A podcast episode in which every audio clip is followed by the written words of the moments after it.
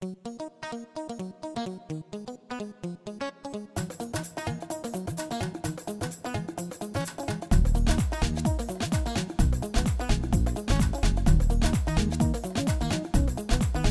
everybody. We're back on the iFloat radio podcast. This is David, and I'm here with Steve Martinez today. Hi, Steve. How are you? Good, David. Thanks for having me on. And we're also here with Donovan from the Bigger Picture podcast, who's here producing the show with us. And we're also here with the Glass Head. We just took a picture to mark the podcast today, and so you can go on the Facebook page and look at the Glass Head. And the reason we have this glass head here, I was joking that Joe Rogan has his gorillas, and I have my glass head. I think maybe we'll make that the um, the mascot or something like that. But I got this glass head at the Goodwill store here in Westport, and I saw it, and I remember seeing it and thinking, "Oh, that's pretty cool." I don't know if I told you the story, No, I don't think so. Go ahead. but I saw it, and the at first I thought, "Okay, that's really cool," and then I thought, "Let me think about it."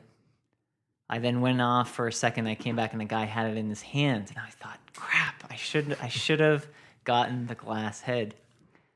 Then I went off and I was looking at other things. And by the way, I love the Goodwill store in Westport. It's really cool. Have you been to the Goodwill store? Yeah, I've been to that one. It's nice. It's uh, it's where you need to go if you need to pick something up quick and you just want either quick sweatshirt or a new piece of furniture. It's really nice here in Westport. Yeah, the equivalent I would say in the city in New York City is the Housing Works, I think it's called. And I used to go to the one in Chelsea and the one in Brooklyn Heights, and I used to get good stuff there. But anyways, I was still walking around the Goodwill store, and in another department there was the glass head. I guess the guy who had it had put it down, and so of course I scooped it up. And then I brought it home, and I was talking to Andrew about it, and he looked at it and thought it was very strange. And maybe in some ways I thought, oh, that's kind of strange, I suppose. But gradually it made its way into iFloat, and the reason and the reason it now sits in the middle of our table in the back is simply a reminder. I love to use it as an example that our brain is encased in a skull. And it never actually physically touches external reality. So everything that we're perceiving, everything that we are experiencing in terms of our feelings, emotions, our perceptions are all an interpretation of reality instead of an actual.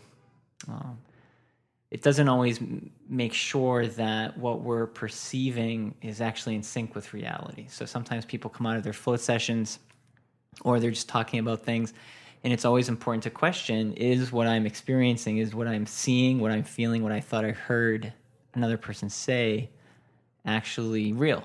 Because sometimes it is and sometimes it isn't.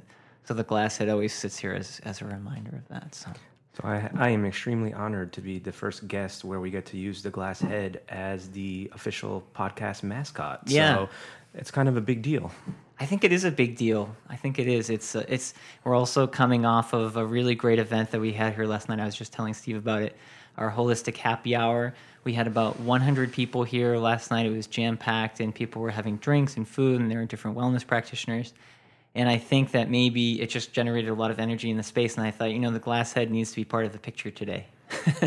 so Makes total sense to me. it could also be that Steve and Donovan always come here with really cool T-shirts, and so maybe I needed to have something cool next to me because Steve always comes here with a different T-shirt, really cool T-shirts, and Donovan always has cool T-shirts too. So I don't usually wear cool T-shirts. I use I wear boring T-shirts. So the head is is my interesting piece. Well, you and I have talked about in the past. I wear when I come to floating or when I'm off the clock. Uh, for the folks out there, I'm a I'm a reference librarian, so I my standard issue wear, if you will, is a polo shirt and khaki pants in the summer and spring, and in the fall it's a long sleeve shirt, khaki pants.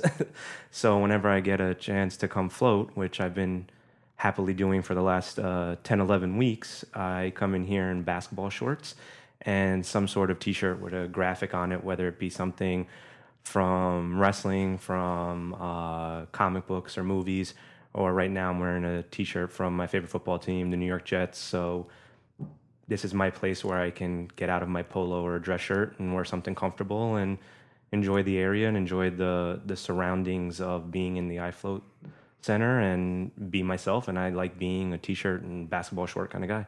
Well, and, and it's not surprising you're friends with with Ken Tuccio. What is the name of Ken's Uh, company? Ken's company is called barbershopwindow.com. They do they're the number one t-shirt company for alternative t-shirt company for professional wrestling and they also do um, alternate alternative t-shirts for pop culture, whether it's things from TV, movies, music or songs.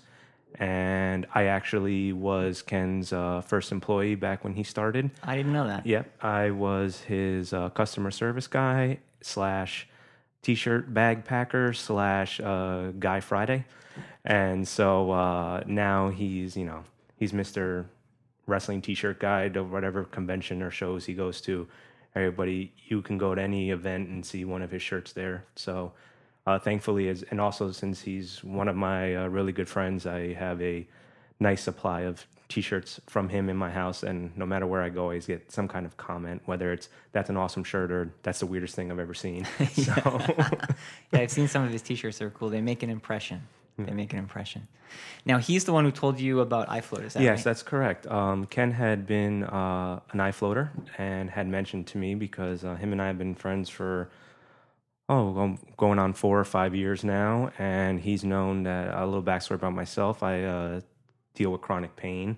I have uh, fibromyalgia and i also had uh, spinal fusion with two sections of my spine removed back uh, i'm 31 years old. It was 20 i was 20 so it was 11 years ago. And so i've been in pain for the better part of half my life since I'm about 15 years old. And i've tried medication acupuncture physical therapy some more traditional forms of healing and ken had mentioned that in his own research when he discovered uh, iFloat that it also deals with and helps folks with chronic pain so, um, thanks to my wife who um, heard this, and I was a little skeptical. I'm going to be completely honest because this is an open space That's for us. good. Skepticism is good. I'm a big fan, huge fan. Um, my wife came and spoke with David and uh, had a tour of the place and got me a gift certificate for my birthday. And I came in, and after my first session, I've been back every week since. And uh, this is my place where I'm able to float for an hour, feel relaxed, and some and most times have the best night of sleep I can have in a week, and walk out of here feeling better and a little bit more positive about things. Well, that sounds wonderful. So you had tried lots of different things, but the word that came up when you were talking about earlier, you had tried all these different modalities, which are really great modalities, but you hadn't quite yet tried the void. Yeah, no, absolutely. That's what floating is in many ways. It's it's this experience of, of nothing.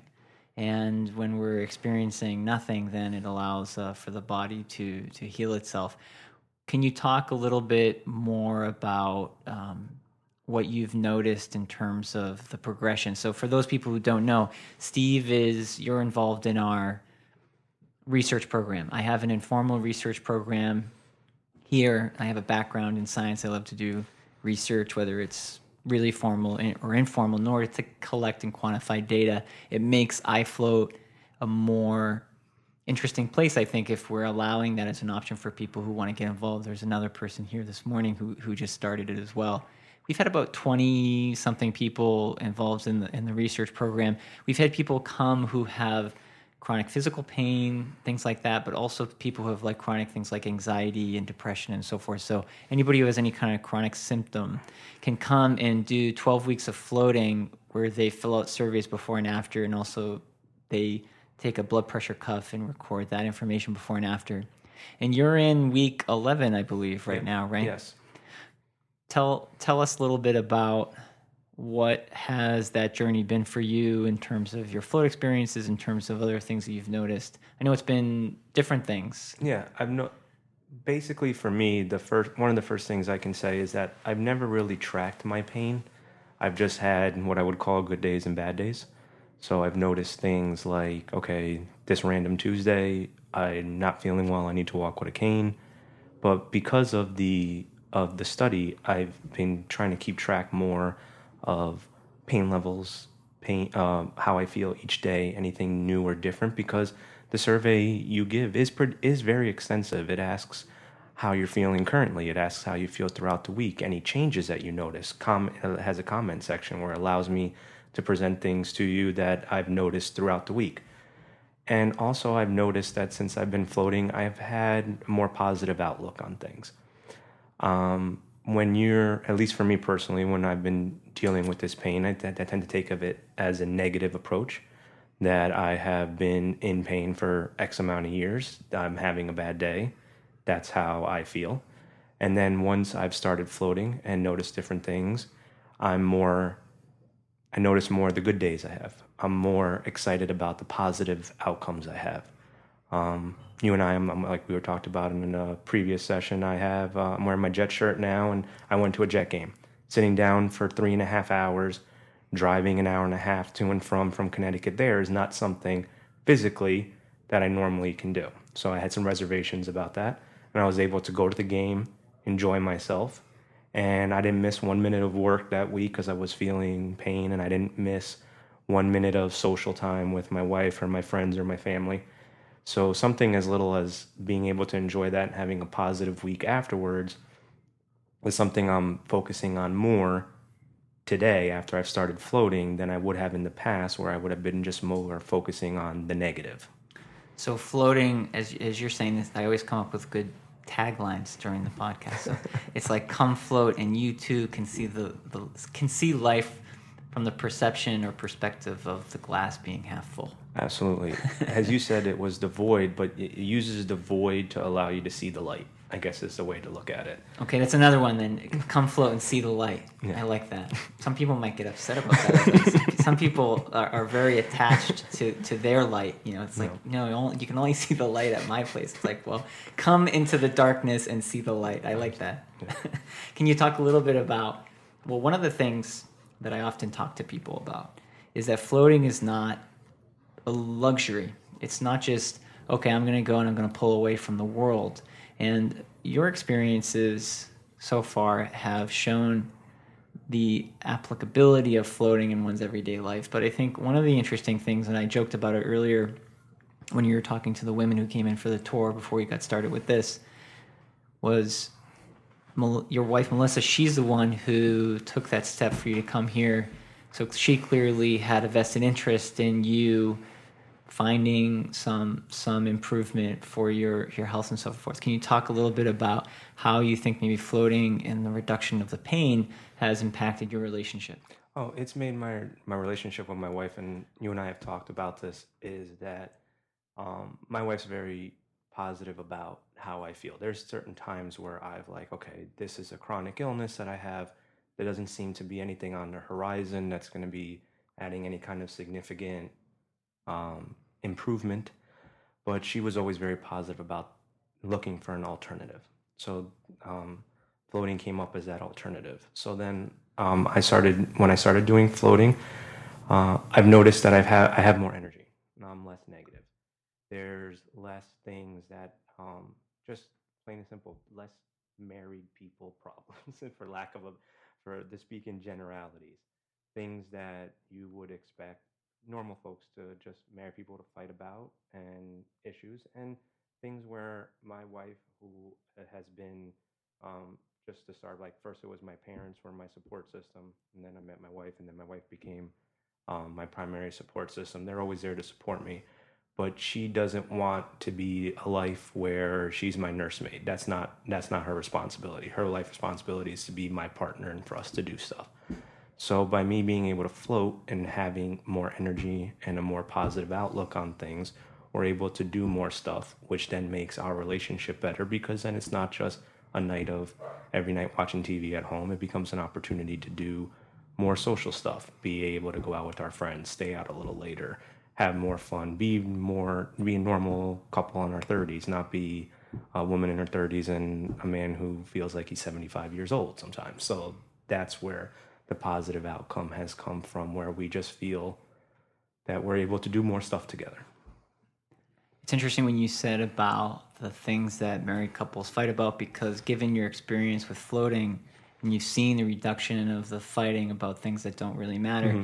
it really points at how a lot of the things that people are fighting about have nothing to do with the other person. They have to do with frustrations that are within. Because if you're going into the darkness and you're resolving whatever it is that's going on for you, then that allows for less frustration and therefore it almost prevents arguing about things that aren't really what people are arguing about you know? It's uh the other thing that we talked about i think this was earlier this week this connection between pain and mental stress. And and and we are talking about how and other wellness practitioners have told me how mental stress contributes to physical pain. Mm-hmm. And you also then took that a step further which is this connection of physical pain creates mental stress mental stress creates physical pain. What has that been like for you in terms of that connection floating and so forth? I'll be the first person to tell you that when you have what I have of fibromyalgia, a lot of folks just automatically assume that you're suffering from depression. So, because it is an established fact that folks who have depression have physical pain when there's no other explanation for that pain. When you've gone through all the blood work, when you've had all the tests, when you've been, like myself, tested for Lyme 25 times, when you've gone through all those points where you can't find a solution, the doctor then just asks, Are you depressed? And then my response has always been, I'm not in pain because I'm depressed. I'm sad because I'm in pain. And what I've noticed is that when there, this floating has given me the opportunity to focus on issues, reduce my stress. To, to tie it back to what you were saying about married couples, you don't fight with your spouse because they did something wrong. You're upset about, and in my case, it tends to be a lot of times, I'm upset because I'm in pain or if it's somebody else, you're upset because something happened at work. Your boss is a jerk, so you're a jerk to your spouse. That's just kind of the things, unfortunately, that happen. Yeah, so it's like if, if the toothpaste is put in the wrong place or the place you don't like it, mm-hmm. it becomes this this big thing because you're in so much pain. It's almost people who are in pain are looking for this outlet to almost let the pain out and they end up lashing out at the people that are close to them. I could not have said it better myself. There have been situations where about toothpaste. Uh, not about toothpaste, but uh, and simple. It's to friends, family, where my wife, to anybody, where if you catch me on the wrong day and I'm in a bad mood because I don't feel well, you're going to feel that that mood of mine through my words and my actions. And then what happens is is that yes, I have that release. I get angry, and my wife and I have talked about this, and she was the one that identified it. When I get angry, I release, I start to feel better, but then the other person now feels that pain because you've been a jerk or you've been obnoxious. And then it causes a cycle where, yeah, now you feel great, but the other person doesn't. So when you reduce that and you reduce the out, um, your outbursts, or I call my Incredible Hulk moments, then you go, and then that prevents you from having that. And then your spouse, your friend, your parent, your coworker doesn't have to experience what you're experiencing. I always, I always used to say that when what I've been through, I wouldn't wish on my worst enemy because having you know pain 24 hours a day isn't something that you want anybody to go through. So why would you even want to cause someone 20 minutes of pain because you're 20 minutes, you're screaming, and then they're going to have six hours or eight hours or three days of emotionally being upset because of how you're acting. So by re- my floating allowing me to reduce those outbursts, that feeling of stressfulness, that feeling of pain, it just builds better relationships. There is no toothpaste moment. There's just hun, you put the toothpaste in the wrong spot. I like it here, as opposed to 20 minutes later, and then you know. Or honey, or honey, would you would you like to try my toothpaste? Or, or honey, would you like me to move the toothpaste back? it is it is interesting. One of the things that came up for for me was just now as you were talking was this book that I read when I was really young. It was called The Kin of Ata Are Waiting for You. And it was a really strange book, and it was in the house of my neighbor who lived across the street, and, and it takes place in this mythical island where these almost indigenous type people live. And whenever somebody gets really upset or they see that a person's really frustrated, the person self monitors themselves and goes into a, cave, a dark house that's completely dark. And they'll stay in there for eight hours or 12 hours or a day or two days. And I remember thinking, like, wow, that's really strange, but it made sense to me because every time they would come out, they would be in a different state of mind And it's almost like they went in and they resolved the things within themselves. And so that was my first experience of the power of really going into the into the darkness and resolving things within oneself and actually yesterday there was a woman who came in whose husband is going through a hard time. So it was almost a different perspective as though like your wife had been here but her husband had been going through a hard time health wise he was not in a really good state of mind and it was affecting her and and their family. So she was here trying to slow down to resolve the things within herself so that she could be a better support and less reactive to what he was going through. So i think sometimes it it goes both ways but but you clearly had the the the courage to to come here because i think it does take a certain amount of courage for people to come and spend time in the darkness. For so for the people who do come here to some people it's it's not such a big thing but i know for myself and for a lot of people the idea of being alone with oneself and actually resolving things within oneself and allowing oneself to take the time to look within and slow down i think takes a certain amount of courage because we then have to have to find the answers within instead of always like trying to find them outside it's like putting on a cool t-shirt does elevate our mood a little bit but it doesn't elevate it permanently No, absolutely. I look at it like when my first time when I came here, and when the first time that I came in, and I had noticed that, um, and you walked me into the tank, and I see that oh, it's a nice bright room, everything's great, and then I take my shower, and then I turn the light off, I go in the tank, I press the button on the side, and the next thing you know, this is total blackness, total darkness, and then you then it takes a couple of moments to realize okay either i can be scared for an hour or i can just let go and realize that nothing bad's going to happen because it, it you're you're trained from a little kid to think that or you're when you're a little kid you're fearful of you know we're all scared of the dark you're scared what's under the table or what's underneath your bed so that that that childlike moment at least for me came at that moment when i pressed the button and the lights went out and the next thing you know it's I'm seven years old and I'm afraid of the dark. But then you realize, okay, I'm not seven. Nothing's going to happen. And then once I was able to release, I even remember telling you my first time when I got out of the tank, it didn't even feel like an hour, but, in a positive way.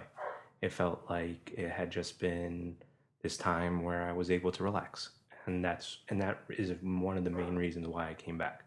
Because in that hour, I got over that fear of the of the darkness, of the void, and then was able to really use it as a place to meditate, place to think, and a place that actually gave me a chance to get answers back as opposed to a place where I'm constantly thinking but no answers are coming back. There was one float I remember, and I'm going to bring it up just because I always talk to people about how floats are never the same. Some floats are very blissful, some are peaceful, some are insightful, some go, by quickly, some go by almost like it seems an infinite amount of time.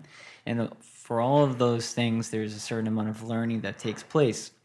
One of the things I often talk to people about is the the discomfort that can be experienced in a float. And people always shake their heads and laugh because they know that if they have an uncomfortable float, that they're going to come out here and I'm going to say, well, that's wonderful that you had an uncomfortable float. And usually they do understand like why it was uncomfortable. But I remember there was this one time when you had a particularly uncomfortable float. And can you talk a little bit about maybe what you gained from that in terms of, because I remember we, we talked about it at somewhat great length afterwards, because I think it was the first time you had, you had been uncomfortable. I think you had, you had been challenged while you were in this void, dark place.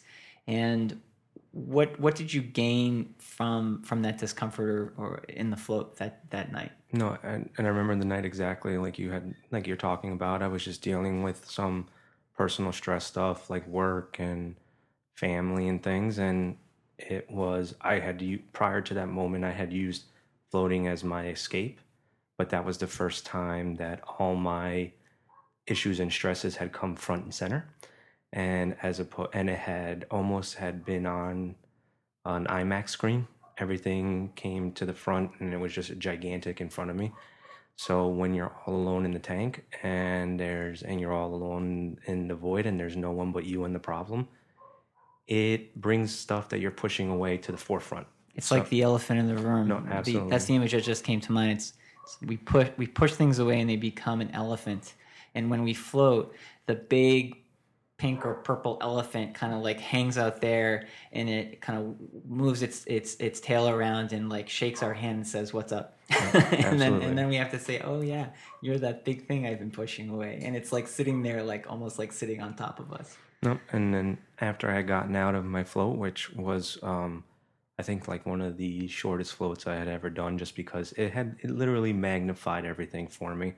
Um, you were here and we talked, and based on my experience there, our conversation, I went home, spoke with my wife. We talked about courses of action that we wanted to take to try and tackle the issues that we were experiencing.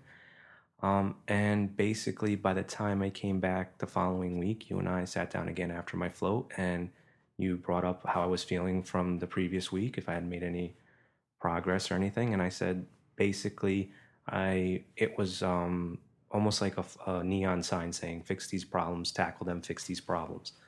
So um, I sat down, I talked to my wife. We, we solved our personal stuff that we were going through at that time, and then I had some work stuff, and I went into work made my presentation to uh, my boss at work about some ideas that I had to go through, and everything. By the time we met the following week, um, those big fearful things that I had was worried about were solved, and I was uh, ready to rock and roll for a positive float, or as we like to call it, rock and float. rock and float yeah exactly so that big giant pink elephant turned into like a little kitty cat Yeah, and just kind of curled up next to you and Yeah. you were yours you know there like hanging Yeah, with and all, yeah, and I would have probably not had tried to tackle those issues had I not had the opportunity to have them neon signing in my face that it was time to tackle those issues. Another thing that this brings up is how floating in the process of sometimes revealing these these elephants or these large issues that we're experiencing or the, the ones that seem really large. Can you talk about how the floating may have made your mind maybe a little bit more pliable than it otherwise would have been? Because I know that when you first came out that time, it's like you were kind of locked. There were there were all these like locks in place, and it seemed like by the time you left, they were maybe a little bit looser. And and the next week, they were like the locks weren't even there. You had you had adjusted some ways of approaching the problem that I think weren't really on your radar the previous week. I don't know. That's what it appeared. Mm, No, to me it was it had been to me it wasn't so much that the lock it was a good way to say it. The lock was actually preventing me from hearing advice from other people. Um, I had been uh, I'm very rigid when it comes to it's my for lack of a better term my way or the highway type mentality. And um, after I had left the the floating and after I left the tank and come uh, speaking with you, you're right. I was like locked. I didn't I didn't want to say anything. It's like the gloves. You had the fighting gloves on. It's like, oh, like I'm gonna take you down, the pink elephant. I'm gonna Yeah. take you down. And then when you, you and I sat here and then you gave me an opportunity to speak to someone who was outside of the situations. Outside of the glass head. Yep. And um, gave me the opportunity to bounce ideas off. And you provided some great ideas back. And in fact, I took like one or two of your ideas and went forward with them. Um, by the time I would not have necessarily listened to anybody else but my own idea. And I think that floating has opened me to listen to other people's ideas. I've always been the leader of the group. I've always been the one who pushes forward, and I don't take either advice and or criticism well. So floating has let after that experience had let me listen to other people and allows me to listen to even and in fact when i had mentioned my i for my wife had come up with ideas for our, tackle our problems and it was as if she was saying it for the first time when after i had left because although i may have heard it i didn't actually hear it. So or i didn't listen to it. And i think now i get more uh, opportunity to listen. I have uh, more not just hear but listen and take and take things in. And i think when you're in the void um, you are a little vulnerable because it's just you and the void so you need to rely on your relationships more with other people and whether they're coworkers uh, friends spouses family they're their their voices are important too, and you have to listen to that. Yeah, it's really important. I tell people that floating ultimately is about relationships, which seems counterintuitive to people, but but your discussion today, what you're telling me, is a really great example of that. And Lilly, John Lilly, the guy who invented floating, he wrote a book on metaprogramming and the human biocomputer where he talks a lot about communication. That's what we teach about in the courses that I do here. That the glass skull has a certain set of programming or patterns in it, a lot of which work really well. But your case, for example, being a strong leader, it's great to be a strong leader. And it's okay if you're not listening to people if the road you're going on is in sync with reality. But if the if the road you're going on is not in sync with reality, then you might lead your army over a cliff, for example. Whereas if if you're able to be a strong leader and charge ahead after you've taken all the different considerations, then you're going to be able to accomplish greater things than you otherwise would have been able to do. And that's kind of like what floating does. People sometimes tell me when a person is is in their life, they might say this person really needs to float, or they might joke and say just lock them in there for eight hours because it's this idea that their minds needs to be marinated almost. And when we float, that's what's happening. It's like a good steak; you let it sit. Uh, I, my apologies to vegetarians, but you could do tofu if you want. Tofu gets marinated, but you could marinate a steak for 24 hours, and what it does is it softens the meat and when we float, we're marinating our head to be less rigid, less of the my way or the highway, which is a really tricky thing. It's one of the things I talk to people a lot about our dichotomies. When we get caught up in it has to be this or it has to be that, we're missing out on the great spectrum of life, which is all that gray area. And that's where reality is. It's neither in the this or the that, it's in the in between. And I'm reading a lot about John Washington right now, uh, George Washington, sorry. Um, and so I read 1776 and now I'm reading the biography of George Washington. He was a really interesting guy, amazing how many things he accomplished in his life. But he definitely took people's ideas into consideration. And I'm reading a lot about his relationship with his wife because he was a really great leader and he was in the French and Indian War and then he was in the Revolutionary War. But in between the French and Indian War and the Revolutionary War, he focused a lot on his family. And he was a really great businessman and, and, a, and a farmer and he was one of the wealthiest men in Virginia and I think potentially in the United States by the time the Revolutionary War happened. So he was able to work independently, which is why he was um, able to just kind of give up everything and devote himself to the war. But the book also talks about the struggles he had in his, in his relationship with his wife because she had kids from a former marriage. So he was raising her two kids as a stepfather. And so he struggled in particular with his stepson who didn't think or act the way that he acted. And so he was constantly trying to get the son to act the way he wanted him to act and the mother didn't agree. And so the book often makes this interesting comparison between his his powerful ability to be a general and a leader in the army and the struggles that he had at home. And he wasn't the my way or the highway he would acquiesce in certain cases because he knew that in order to be with his wife and to be in the family, he couldn't get his way.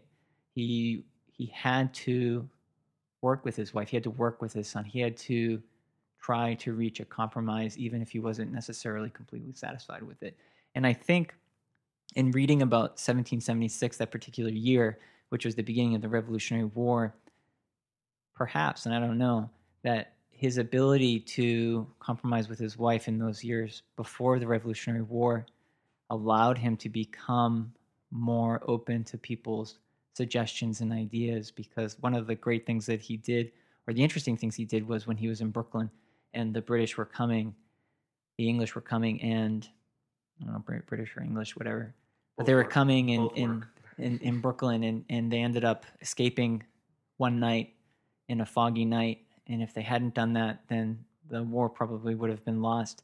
And granted, some people would say, well, he made mistakes here and there, but my sense is that he was really open in order for us to be a leader, whether it's at home or in business or, or whatever. The more we're able to consider different viewpoints, uh, the more we're able to lead. And uh, that marination that happens I think when floating really allows people to take those things into consideration and to enhance their relationships. No, absolutely. So that's um, that's the George Washington float lesson of the day. And as a political science major with a history minor, I appreciate it. Oh, good, good. Well, then, then it's all, it's it's all meant to be. And see. And I think I think that's that's pretty much it. But is there anything else you'd like to share in terms of your experiences and in floating and so forth? Who do you think who do you think should be floating in today's world? To be honest with you, I think anyone, whether it's no matter how great you think your life is or how under control you think you have everything, you don't. And the, the moment you realize that, and it's the first step towards allowing you to be able to float. Because I feel that there's a lot of folks that feel like, um, especially in this society of 24 7 jobs, there's really no such thing as being off when you work in corporate America where you have, you know, your BlackBerry constantly going off or emails at three in the morning or who knows. Um, anybody who feels that there's even 1% of life that they have to get back, that floating is an opportunity for them, even if they just try it once. It's, it may not be for everybody, just like, you know, vanilla ice cream is not for everybody, but it's just in something that you should try. Because as someone who, like I've said, uh, and I think part of the reason why I came from that my way or the highway thing is that when you deal with chronic pain, folks don't understand it. Because whenever you're hurt, it goes away. But when it doesn't hurt, it's kind of a lonely battle and especially for me because it's difficult to explain fibromyalgia because only one in 10 people who have it are men and most of the studies are done on women. So it's hard for me to find even like on online chat groups and things for me people to speak to about what i'm going through and most folks don't understand it.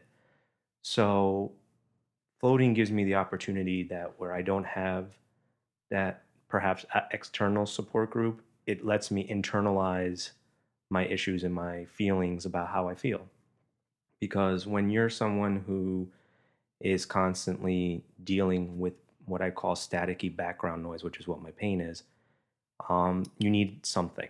And whether, and I think everyone deals with staticky background noise. It may not be pain.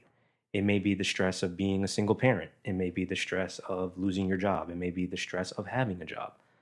And everyone has that background noise. And no matter how great you are at managing it, there's certain points where everyone needs a helping hand. And I think that the floating gives you the opportunity to be, for lack of a better word, that helping hand when you need it because it gives you the moment to really self internalize and self reflect on what's going on.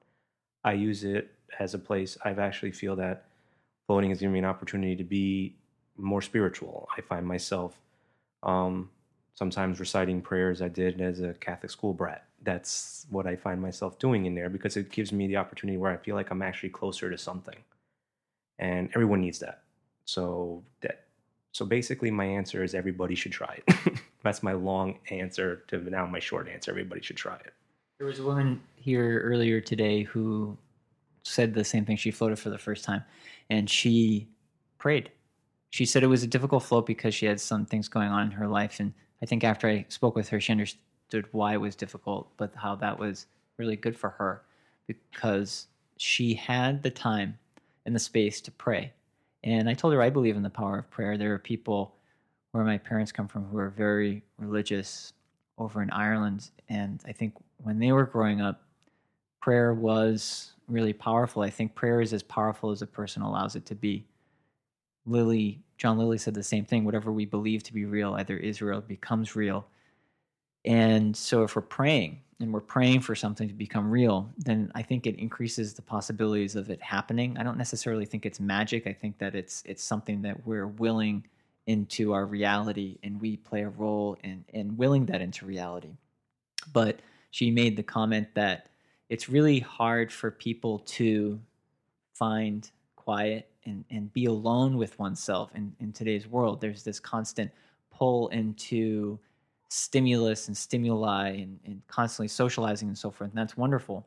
But to be able to actually spend time in the darkness with oneself, to be able to pray for the for oneself or for other people and so forth, is really powerful. And there was a guy who used to come here when we first opened and had some difficulties in, in his life later. And he was going through a difficult time then, but then his his life went in a different direction. But we used to talk about this. He told me that floating was his church, that it's not a church and it's not a religion, but what it is is an opportunity for a person to have that spiritual experience, for a person to slow everything down and have that deeper connection with with oneself, with with whatever that is. And that I think is incredibly powerful. And for sure, myself, I've been going through some challenges both here in terms of personally and here in the space with with some problems we've been having with neighbors and so forth. And so there's been a, a tremendous amount of pressure from that and I float in order to slow down and gain perspective and tap into that deeper part of myself. And when I come out, almost every time I come out of floating, I have strength. I have strength in me, flowing through me that before going in, I think I had forgotten about. And every time I go back in, I tap into that. And I really, I really believe that that's really important. And floating is open to everybody. Maybe not everybody is ready to to be that quiet and so forth. But I definitely agree with you for sure. So everybody should try floating. I definitely suggest they float for a few times as well, mm-hmm. because that's that's really important, and that's why the study that we have is set up for 12 weeks because it really takes usually a few float sessions for people to get a sense of what floating can do for them. And I also wanted to say before we log off is we have an informal research program here at iFloat, but we're also involved in an international study in fibromyalgia, which I've just just gotten into finally doing. So you're actually Steve isn't actually a part of it, but the international study involves float centers from around the world who have people filling out surveys online, and that information is going to I think it's Rod Borrie, who is a who's a researcher on Long Island. I think he's the spearheading person of it.